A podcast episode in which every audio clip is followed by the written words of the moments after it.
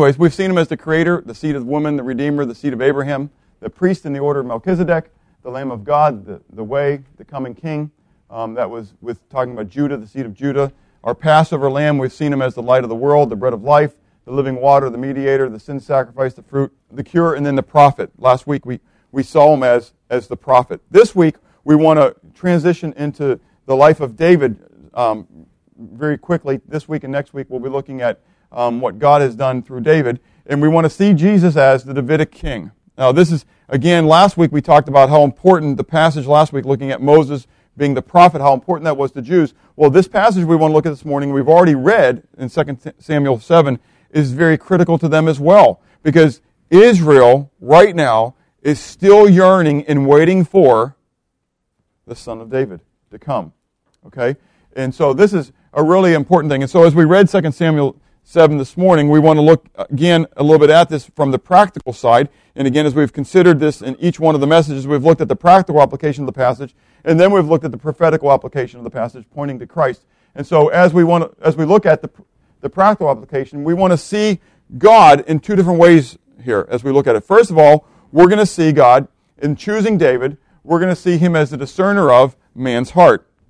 Well, we saw um, in 2 Samuel 7, verse 8. So if, you if you had your finger there, if you've kept a, a marker there, you can see in verse 8 where it says, Now David said on that day, whoever, and I'm in the wrong chapter, 7, verse 8, there we go. It says, Now therefore, thus you shall say to my servant David, this is Yahweh speaking to Nathan, Thus says Yahweh Sabaoth, the Lord of hosts, Look, I took you from the sheepfold, from following the sheep, to be ruler over my people, over Israel. God comes to, to, to David. David has a, a great desire of his heart, and that is to do what?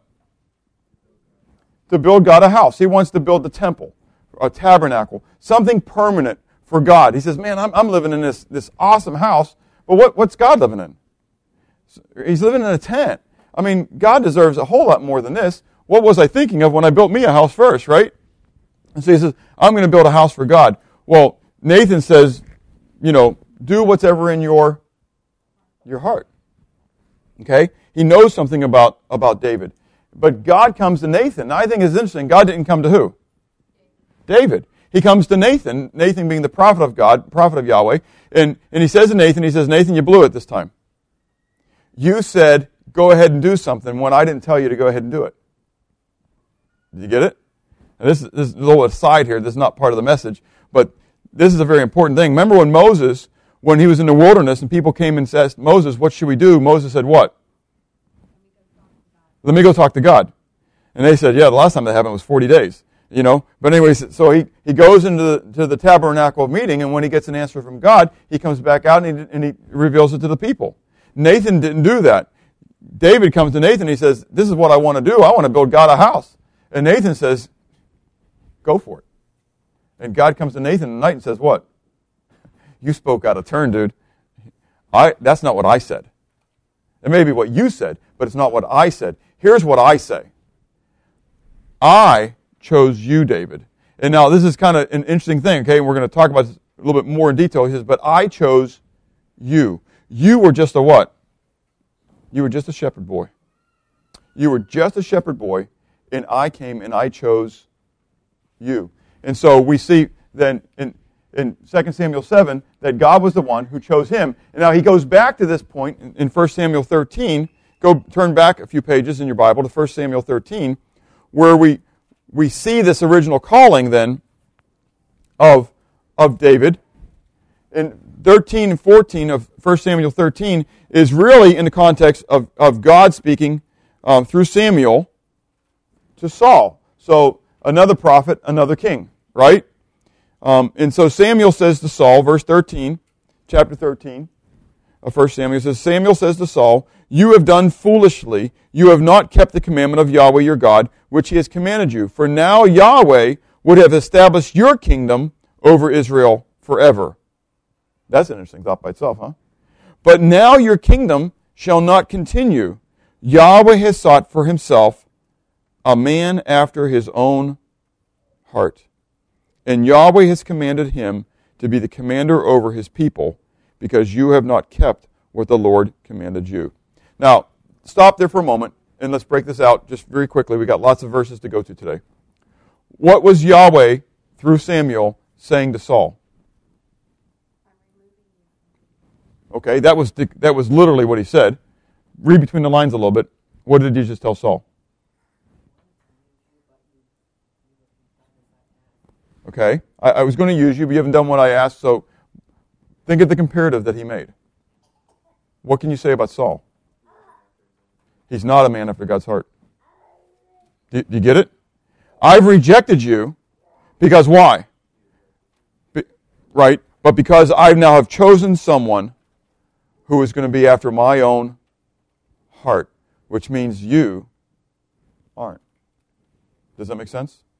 Okay? This is a struggle. Now, I mean, because this is going to be important for us to, to keep in our memory banks here, because you know as much about David as I know about David, right? And David, a lot of times, was worse than Saul. Yes? I mean, what did Saul do? Saul wanted to worship God. He wanted to offer sacrifices. But he didn't wait for Samuel. He didn't do it according to God's timing. What did David do? He committed adultery and then murdered a guy. Now, according to our standard, who's worse? David. According to God's standard, Saul did it because he didn't have a heart for God. Even when David did it, he had a heart for God. Do you get it? That's a mind boggling thing. But God is the discerner of man's heart. We're going to see here in this next passage when David is chosen from amongst Jesse's sons, right? In Samuel, 1 Samuel 16, 6 and 7, some of you can probably quote this to me. Okay? Some of you children should be able to quote at least half of this to me, coming to some of the summer programs over the last couple years, right? But in, beginning in verse um, 16, uh, what, 6, I'm sorry, yes. So it was, when they came, that he looked at Eliab and said, Surely Yahweh's anointed is here before, before him. So Samuel, you know, he's, he's there and he's looking at Jesse's sons, and Eliab comes up before him, and Eliab is, Eliab is tall and strong, and, you know, I mean, this is the guy. And so Samuel looks at him and says, Wow, this has got to be the guy. But Yahweh says to Samuel, verse 7, Do not look at his appearance or at his physical stature, because I have refused him. Wow. For Yahweh, for the Lord does not see as man sees, for man looks at the what? Outward appearance, but Yahweh looks at the heart. When Saul was chosen, do you remember why Saul was chosen as king? He was head and shoulders above all the other men. Who chose him to be king? No, the people didn't. God did. Now, the people were crying out, they wanted a king. Okay? And this is where we go, the people chose him, okay? Because the people were crying out, we want a, king like what? All the other nations. So what did God do for them? He gave him a king like all the other nations. And how did all the other nations choose? Based upon their eyes. On the looks, they looked at the guy. And so based upon the physical, the external, the temporal, is how man chooses. But God says, I don't choose that way. You know what you got when you chose when I choose, it's going to be a man after my own heart. That's a pretty cool thing. I get a lot of great comfort from that. I mess up an awful lot. But I know God looks at me not through my externals, not through my failures, but at my, my heart. God wants my heart. God wants your heart. Miss Phyllis? Please. For Israel? Yes. Was the question was was was Saul the first king of Israel? And the answer is yes.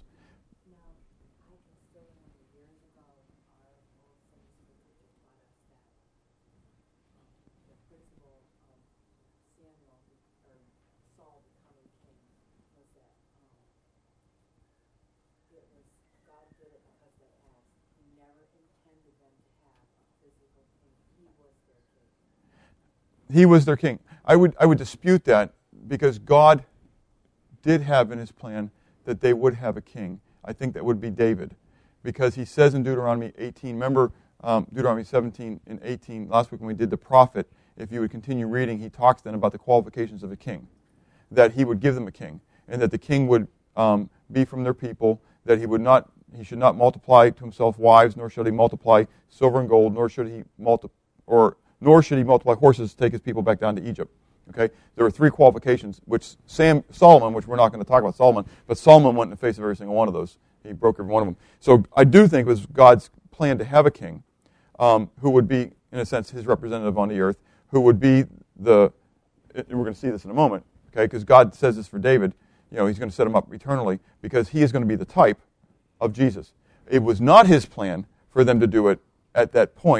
And so he was revealing that they were not rejecting Samuel, but they were rejecting God himself. That's exactly right. The, the problem there was not so much that they, they would have an earthly king, but that man themselves were turning away from their true king, the King of Kings and Lord of Lords, to serve an earthly king. And so any earthly king ultimately should be doing what? God's will, but pointing people to the heavenly king. That's exactly right. So even when the ultimate king, if you would, was here on the earth originally, that's Jesus, what did he say that his, his, his will was to do? The Father's will. That he, he was here to glorify the Father and to point people to the Father, who was ultimately the, the sovereign one. Does, does that make sense? So every earthly king who's ever on the earth, their job is to always point people to the heavenly king. The problem is that most earthly kings point themselves, or point everybody to who? Themselves. That's exactly right. To elevate themselves. So, anyways, but yes, so here in 1 Samuel 16, we see that God then says, you know, man looks in the outward appearance, but God looks at the heart. And so I've said I'm going to choose somebody after my own heart. And so we know then that, you know, not reading the rest of this passage, but all the, the, the sons of Jesse come through, not one is found. Samuel says, well, looky, something's going on here because, you know, I haven't found one yet. Is do you have any other sons? And Jesse says, well, there's still what? There's still the little guy. He's, he's, where is he, where is he at? Well, he's out in the, in the sheepfold. You know, nobody what? Thought that he would be the guy. In fact, honestly, for Jesse's sake, he didn't necessarily know that Samuel was going to come and anoint a new king. He was just coming to have a what? Dinner, a sacrifice. They were going to have a sacrifice. And so, um, so he says, well, we can't move forward until, until he comes. And so when he comes in, God declares that this is the new king, and he anoints, anoints David. And so we know then that God is the one who, who looks at the heart. So let's, let's look at this application a little bit more, go into the New Testament, turn to Matthew 15. Matthew chapter 15. And this is very applicable to us this morning, being here together.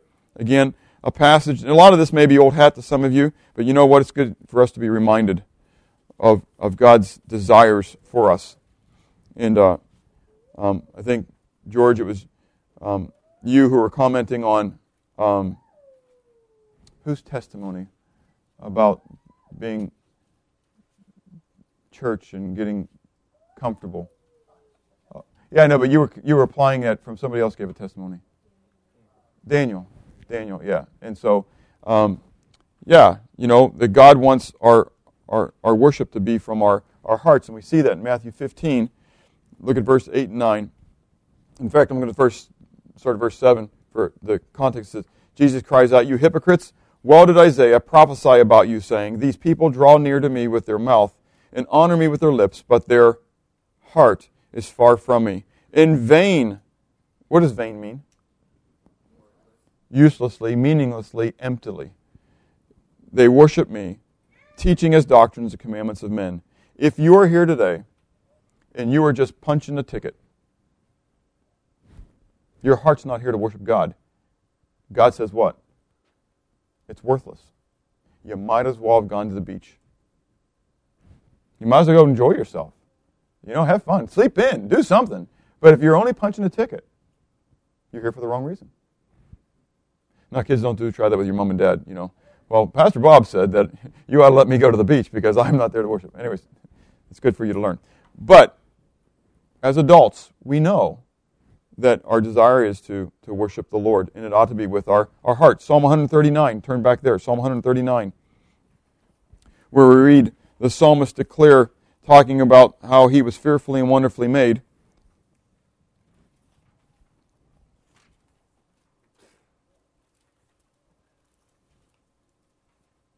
And in verse 23 and 24, toward the end, David writes, Search me, O God, and know my heart. Try me and know my anxieties, and see if there is any wicked way in me, and lead me in the way everlasting. So David, the man after God's own heart, desiring to, to glorify God from his heart, says to God, What? Search my heart. When's the last time you were bold enough to ask God to search your heart? To see if there's any wicked way in you? And then do what?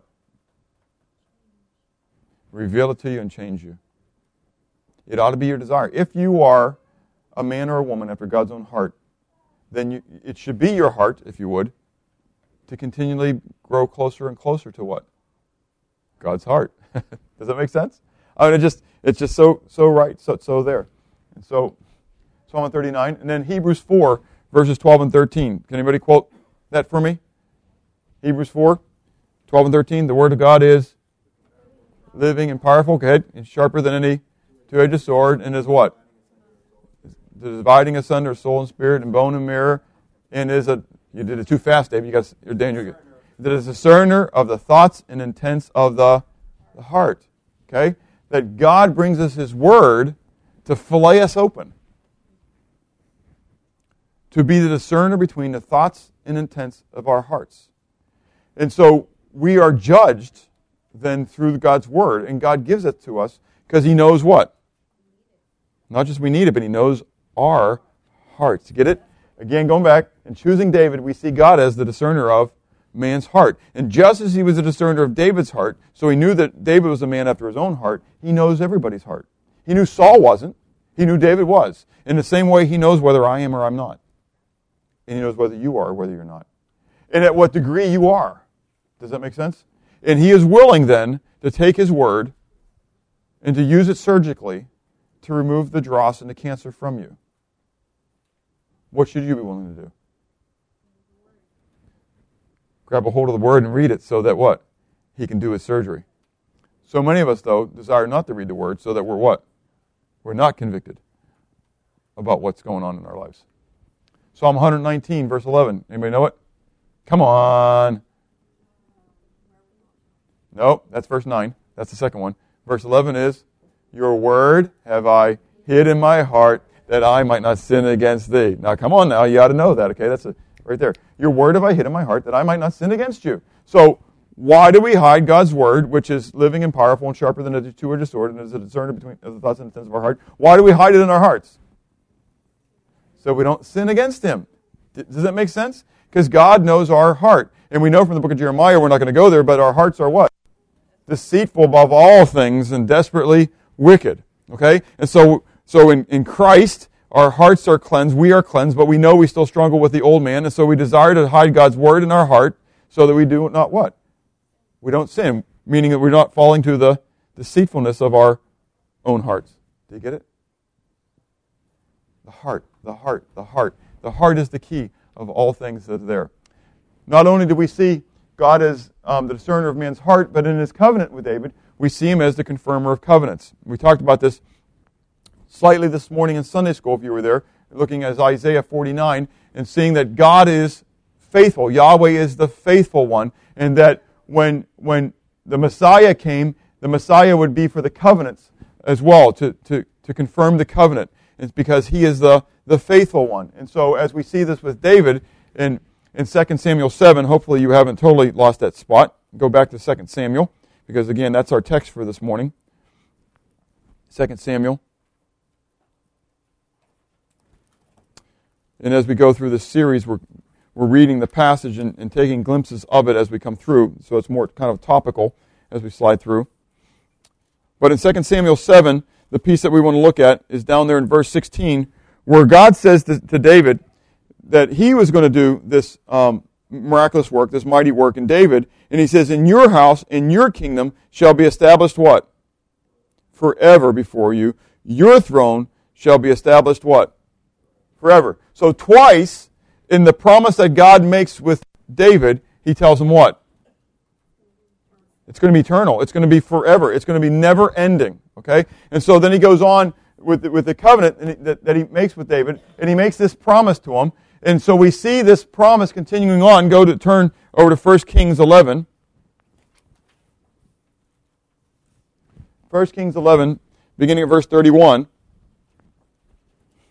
This is when when Solomon um, Solomon's passed away, and Rehoboam becomes the uh, the follower, the the new king, and Rehoboam, instead of following the wise counsel of the elderly counselors, he chooses to follow the foolish counsel of his peers.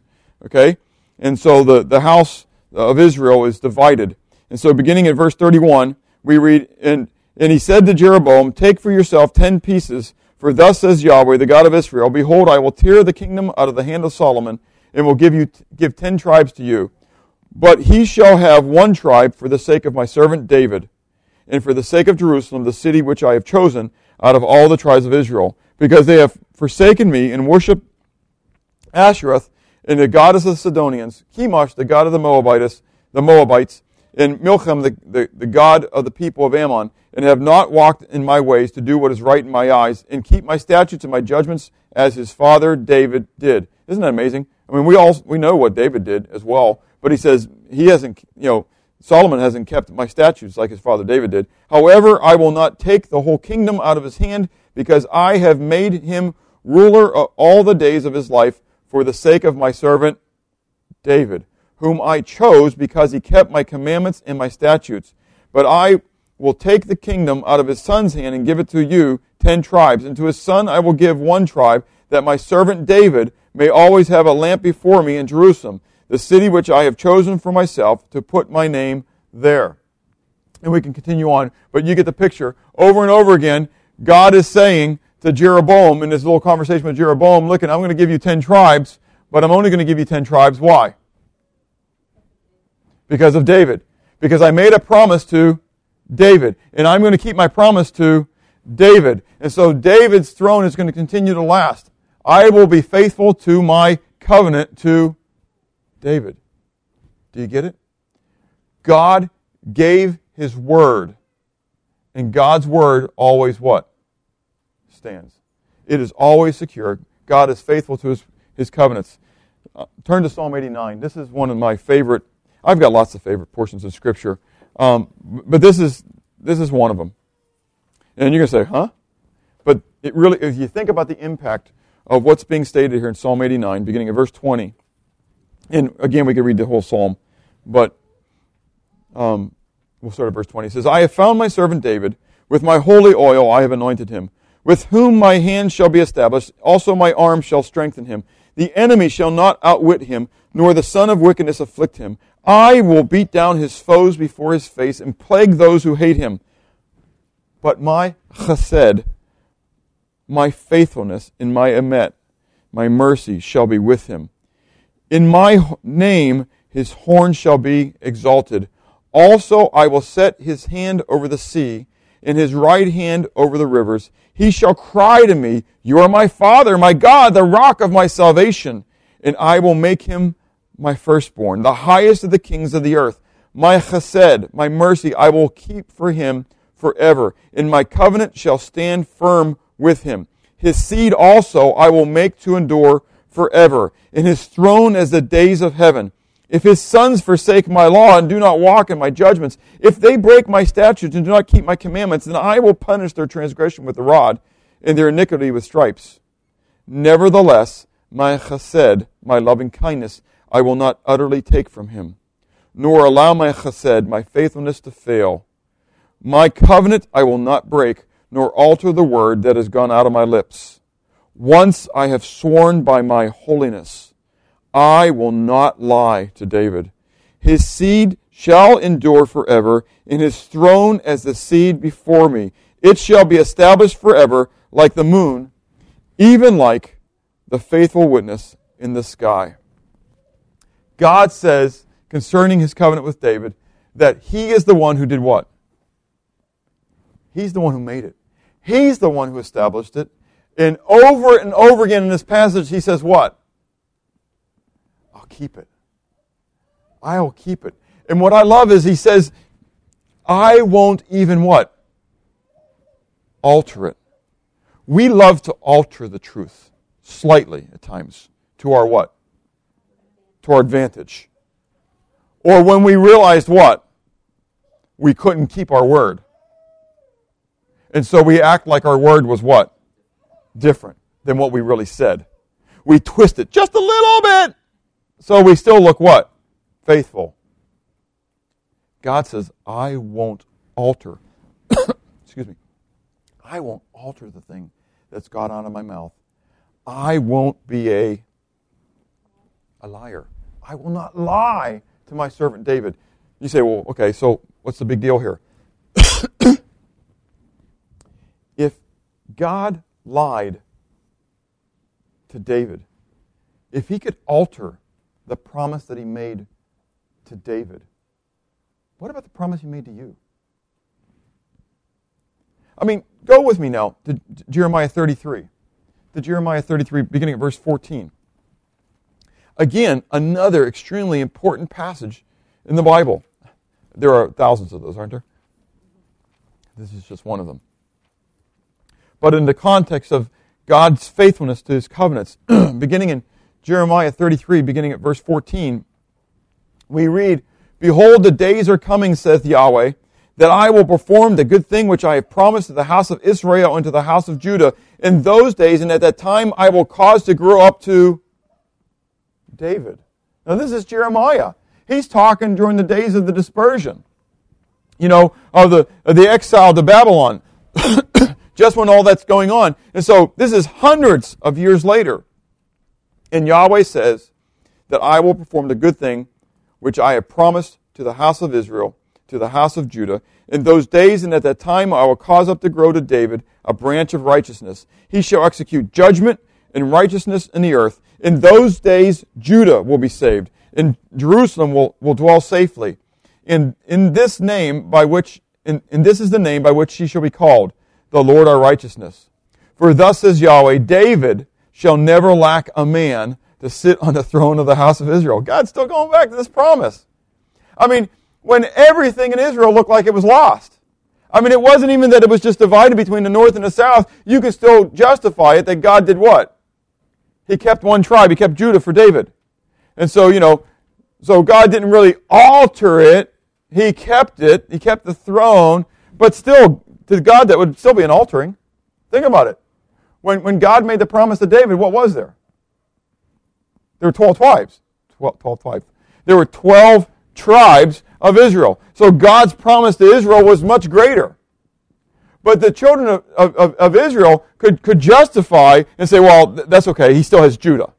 And so God's still being faithful because there's still a king of Judah, right? Well, now all of a sudden, God does what? He gets rid of that. Because now Israel's already become enslaved to Assyria, and Judah's ready to become enslaved to Babylon. Do you get it? Now, where's the promise of God? And God, in his boldness, I love this, comes out and says, For thus says the Lord, David shall never lack a man to sit on the throne of the house of Israel, nor shall the priests, the Levites, lack a man to offer burnt offerings before me, to kindle grain offerings, to sacrifice continually. Now understand, in the same breath, God says, God says, David will never lack a man to sit on the throne. You'll know who it is. There will always be somebody who is established for the throne of Israel. Okay? So even, even in the days of dispersion, even in the exile in Babylon, they kept track. They knew who was of the Davidic line. And he says, and nor will you have priests, nor will you lack priests. And so they knew what? Who the Levites were, who the priests were. Okay? Not just Levites, but those from, from Aaron, the Aaronic side. In the word of Yahweh came to Jeremiah, saying, Thus says the Lord, if you can break my covenant with the day and my covenant with the night, so that there will be no day or night in their season, then my covenant may also be broken with David my servant, so that he shall not have a son to reign on his throne. We can stop there. The rest of it stays the same. So here we go. You want to destroy God's covenant? You want to destroy God's plan? Now you've got it. How do you destroy it? Nope, nope, nope. We'll get there in a moment. We'll get there in a moment.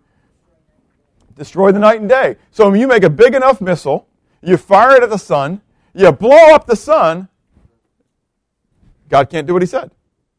Because God said, if you can destroy my covenant with the sun, you can destroy my covenant with David. So there you go. You blow up the sun, you get rid of the covenant. What's the problem with it? It doesn't matter, Clark. Tra- track with that one. What happens if I blow up the sun?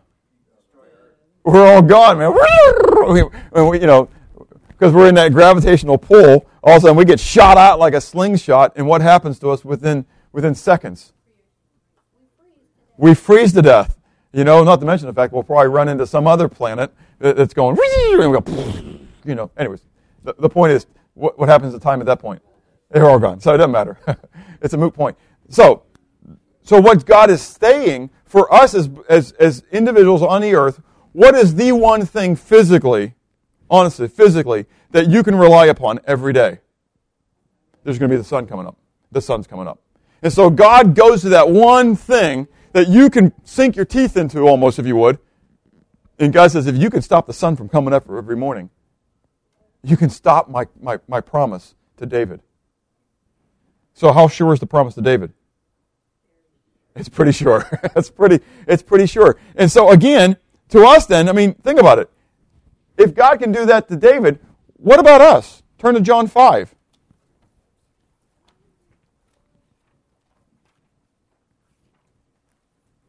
John 5 24. Jesus says, and some of yours might, versions might have truly, truly, I say to you. Mine, New King James says, most assuredly, I say to you. It, it's the, the, the actual, the most meaning what? This is the most, assuredly. In other words, it can't assuredly more than this. this is it. The most assuredly I say to you, he who hears my words and believes in him who sent me, what? Has, not gonna have, has everlasting light and shall not come into judgment, but has passed from death to life. I love this part whenever I get to share this. You can't kill me. Isn't this awesome stuff? You can't kill me. I mean, I am invincible.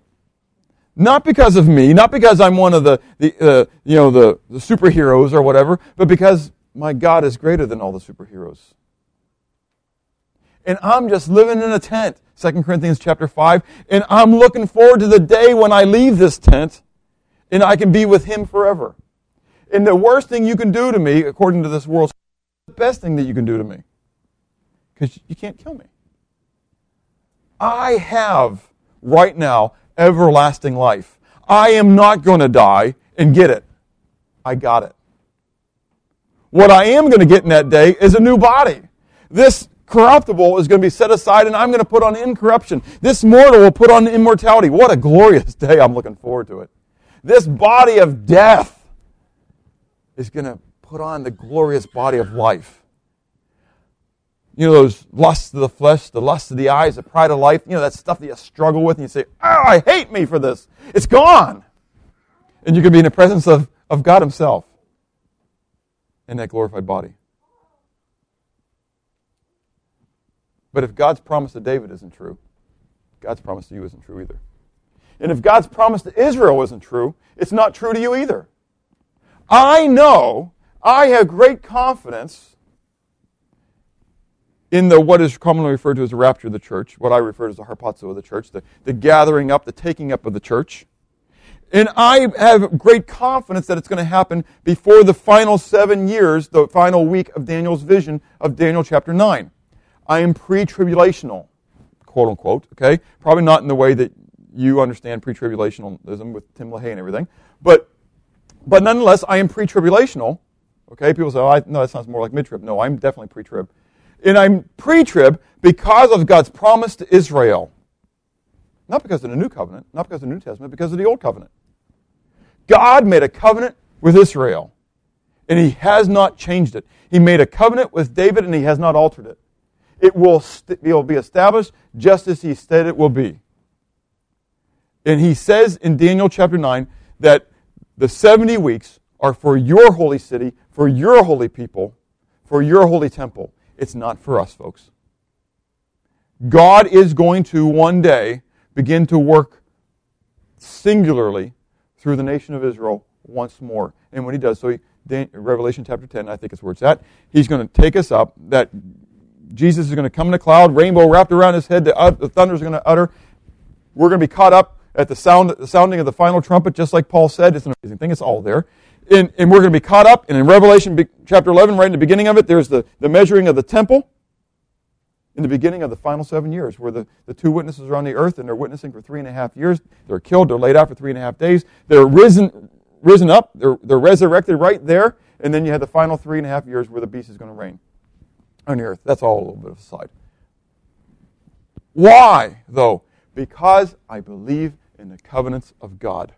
And I believe that God is chesed, that he is faithful to the objects of his covenant. And if he's not faithful to the objects of his other covenants, he will not be faithful to the object of this new covenant either. Do you get it? Folks, it's a big deal. There are churches around here who believe that you are Israel. Not spiritual Israel, you're physical Israel. That God has done away with Israel. And that you are Israel. The church has become Israel. If that is the case, how do you know that sometime in the future he's not going to say, I've had it with the church? The church is just as bad as Israel was. And you know what? I'm not going to do it with anybody. I'm going to have, create some new aliens on another planet, and I'm going to make my covenant with them. Does God have the right to do make aliens on another planet if he chooses to? Yes, he does. He's God.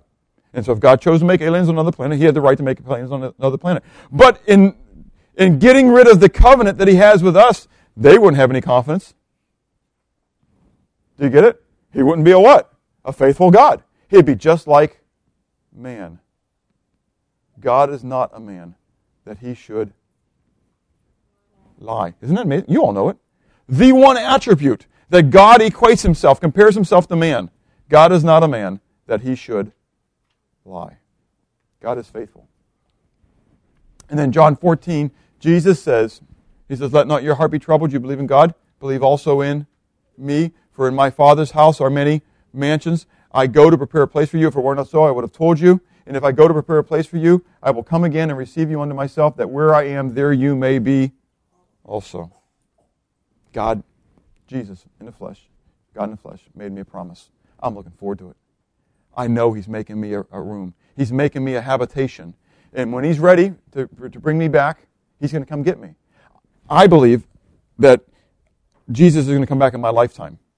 But whether I, I live long enough to see the harpazo of the church, the gathering of the, of, of the church to him, or whether I, I gather to him today by some other means, when he's done with the room, I get to go. Does that make sense? And so I have no fear. I don't look forward to the process. You know, that kind of fears me a little bit. But I have no fear of the other side. Now, the prophetical side. What's the importance of Christ's lineage? And here's, Don, you're exactly right. Where we're going to get into this importance of the lineage. What's so important about this promise to David? Well, first of all, it's the authentication of the messianic claim. Now, this is important because the, the Jews understand this very, very well. One's lineage is very important. So Paul says, he says, I was, uh, in Philippians chapter 3, he says, I was a stock of Israel, the tribe of Benjamin, a Hebrew of the Hebrews. I was circumcised, circumcised the eighth day of the stock of Israel, tribe of Benjamin, a Hebrew of the Hebrews. Concerning law, I was a Pharisee. Touching righteousness, which is in the law, I was blameless. He goes through his pedigree. Right away, he's declaring his pedigree to everybody. He's saying, I am a Hebrew of the Hebrews. I'm a Jew's Jew. I'm just not a, a partial Jew. I'm just not one of these guys who claims to be, but I'm it. Not only was I born of the best stock, but then I lived it too. And I persecuted the church. I was so much a Jew. I was so much for our, the law that when I saw something that I thought was an enemy, I did what? I did everything I could to annihilate it in um, the book of Matthew and in the book of Luke, what do we read about? In, in Matthew chapter 1 and Luke chapter 3. The lineage of Christ. His pedigree, if you would. The lineage of Christ, both through um, Mary and through, through Joseph. The lineage is of extreme importance. It gives the authentication, authentication of the messianic claim. We're told in Genesis chapter 49, we saw this earlier when we talked about the seed of Judah, that he would be of Judah. We're told here in our thing today that he would be of David. Do you understand? So these things have to be. They have to be so. And so you can read those later um, in there. But something important happened in 70 AD the destruction of the temple. That was a paramount event for the Jews. Do you know what was stored in the temple? All the birth records, the genealogies were all there. No longer do they have the validation that they need to prove that anybody is of the line of David. It's a big deal. Now, they're ready to build a temple. They're, they're all ready. And, and, and they've got their priesthood. But you know how they did it? They don't have no lineage of that. They've tried to orally pass down the lineage the best they can. But do you, anybody you know anybody named Cohen? Do you know what Cohen is in Hebrew? Priest. Do you know anybody who is named Levi? Do you know what Levi means? Levi. Anyways, um, it means uh, to them, it means that they are of the tribe of Levi. And so a few years ago, the Chases, those who remember um, Kathy Chase, she was of the tribe of Levi. Or it is assumed that she was of the tribe of Levi because of her surname. Good, Phyllis? They don't know that. The, the assumption is that they kept their names coming through as their surnames. And so, for example, you have Simon Bar Jonah, Simon the son of John, or Simon the son of Jonah. And so you would keep your surname. So actually, it would be Andrew Barbob. Bar Robert, Bar Bob. I like Bar Bob better.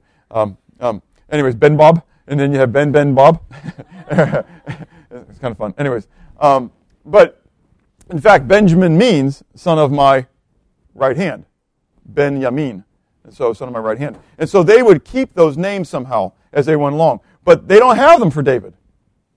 And they really don't have them for the priesthood as well. So when the temple was destroyed, any ultimate verification, authentication of what tribe you were from was gone.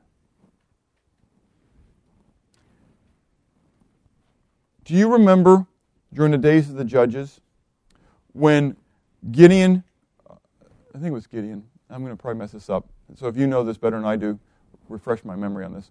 But when Gideon was battling and they, and they chased the, the other kings, the, the, the men of um, Manasseh uh, did not go with them. I think it was Manasseh that did not go with them. And anyways, there was a, a group of them, they, they fled, and there was a group of them coming back over the, the, the ford, over the chasm of the river. And um, to discern whether these were traitors, people who ran from the war or not, they made them say the word, anybody remember? Shibboleth. Good job, Jesse. Now, do you know the rest of it? Did I tell the right story? Anyways, look up Shibboleth in your, in your, and you find out whether it was the right story or not. But anyways, whoever, whatever the story was, they made him say Shibboleth, and if, or, in, no, actually they would say Sibboleth, because they, they did it with a what? A lisp. Uh, see, in, in the, in the Hebrew, you have like a W, what looks almost like a W to us. It's like a, a pitchfork kind of look, okay? And if there's a, a, a, marker on the, the one side, it's a sheen. If there's a marker on the other side, it's a seen okay? And it derives from the one letter, okay? Because of the fact that people couldn't say things right necessarily. They had dialects and stuff like that. And so if, if they said, thank you, my dear, um, then they would say to him, say Shibboleth. And if he would say Sibboleth, because he could not pronounce it, then they what? They killed him. On that day, you, you hoped that you didn't have your lisp. And, um, and so, but anyways, so they, they, they understood that, okay? And so the lineage was important because if they didn't, they came along and they had to prove what? They had to prove their lineage. If they couldn't prove their lineage, lineage then they had to say, say the word. If they couldn't say the word, they were dead. Lineage is huge to the Jews. Ultimately, it's huge because of Messiah. Because now there is no ultimate verification of who Messiah is. Now, isn't that kind of neat that it happened right after Jesus? The importance of Christ's lineage. Secondly, and finally, the evidence of Christ's lineage, which we see again in Matthew chapter 1, that it was through Joseph, and in Luke chapter 3, it was through Mary. And you can read those later, long portions. But because of the detail of the lineage that we're given, we see that both Mary and Joseph are of the line of David. Isn't that neat? Now, some people would argue with this, okay, because of what the situation is. I mean, whose father was Jesus? God, not Joseph. Okay? So, why would it be important that Joseph was of the line of David? Because he was understood legally as the, the guardian of, Joseph, of, of Jesus. And his lineage would be then important because passing through the Father. Do you get it? So it's very important. And another little aside, you can look there um, and, and look that God had actually eradicated in Christ, forgiving all sins. He had stated that no, no king would ever, never, ever come again on the throne of, um, and my mind just went shh, erased. Um, no. Uh, he's called Coniah um, as one of his nicknames, but it's not. Um, and I'm thinking Jeconiah, but I, I could be wrong. But anyways, you can look at it. But he was prophetically stated that because of what he did, none of the kings would come through him anymore. But that's who Joseph is from.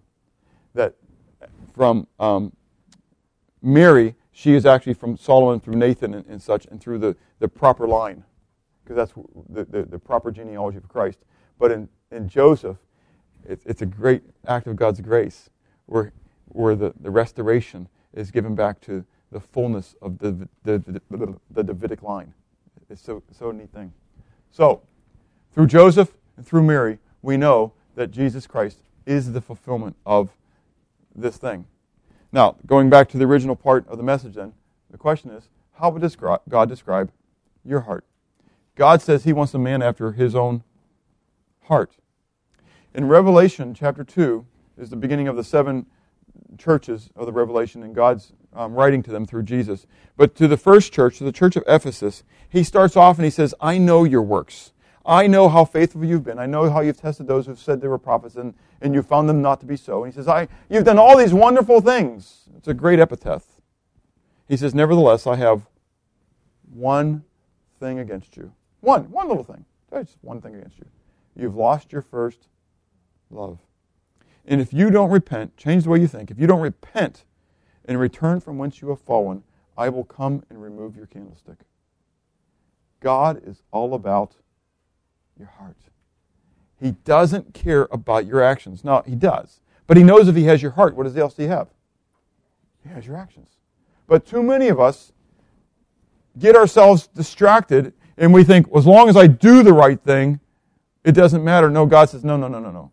God wants you to be cleansed in your heart. Just as Paul or as David said in that psalm that we read, "Search me, O God, and know my heart. See if there be any wicked way in me. See if there be any wicked way in me." How faithful are you to your word? As God was faithful to his word, his yes was yes and his no was no. Jesus said, Let your yes be yes and your no, no. So what about you? Are you considered trustworthy? Are you a man or a woman of your word? It ought to be your desire.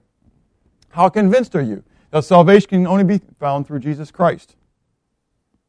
It can only be found through the one who is from the tribe of Judah and from the tribe of David, as well as all these other things that we've been looking at. Jesus is the only one who's ever been able to fulfill all those things. Do you believe that? I know I'm preaching to the choir, and you'd all say yes, yes, yes. But what if persecution, as Marcia shared in the testimony time with the voice of the martyrs, what if persecution came today? Would you be willing to die for that conviction? Jesus was. Jesus said, I am the way, the truth, and the life. No man comes to the Father except through me. And then he died to prove it. Do you get it? If there was multiple ways, there was really no reason for him to die. But Jesus was that convinced that he was the only way that he was willing to die for it. Let's pray. Father, I thank you for your goodness and mercy to us. You are faithful and true. You are chesed and emet. You never change. You're the same yesterday as you are today, and you will be forever. I look forward, Lord, to, to being in your presence. I know that that day there will be the testing as well and the, the judgment of myself as I appear before your, your throne. Lord, we pray that you would help us to be faithful to you while we're on this earth. But we know, Lord, it's not by our works by which we are saved. We know that it's by your grace and through faith. And we're thankful for that. For if it were by works, none of us would have even a chance to see your face. Lord, I pray that you'd help us to be faithful, to proclaim your goodness to those that are about us. Lord, help us to, to seek your face and to, to seek to, having a heart after your own heart. And Lord, we do cry out with David, asking you to search our hearts, O God. See if there be any wicked way in us. And cleanse us, Lord. Change us. You're the potter, you're the clay. We're the clay. Mold us and make us. In Christ's name, amen.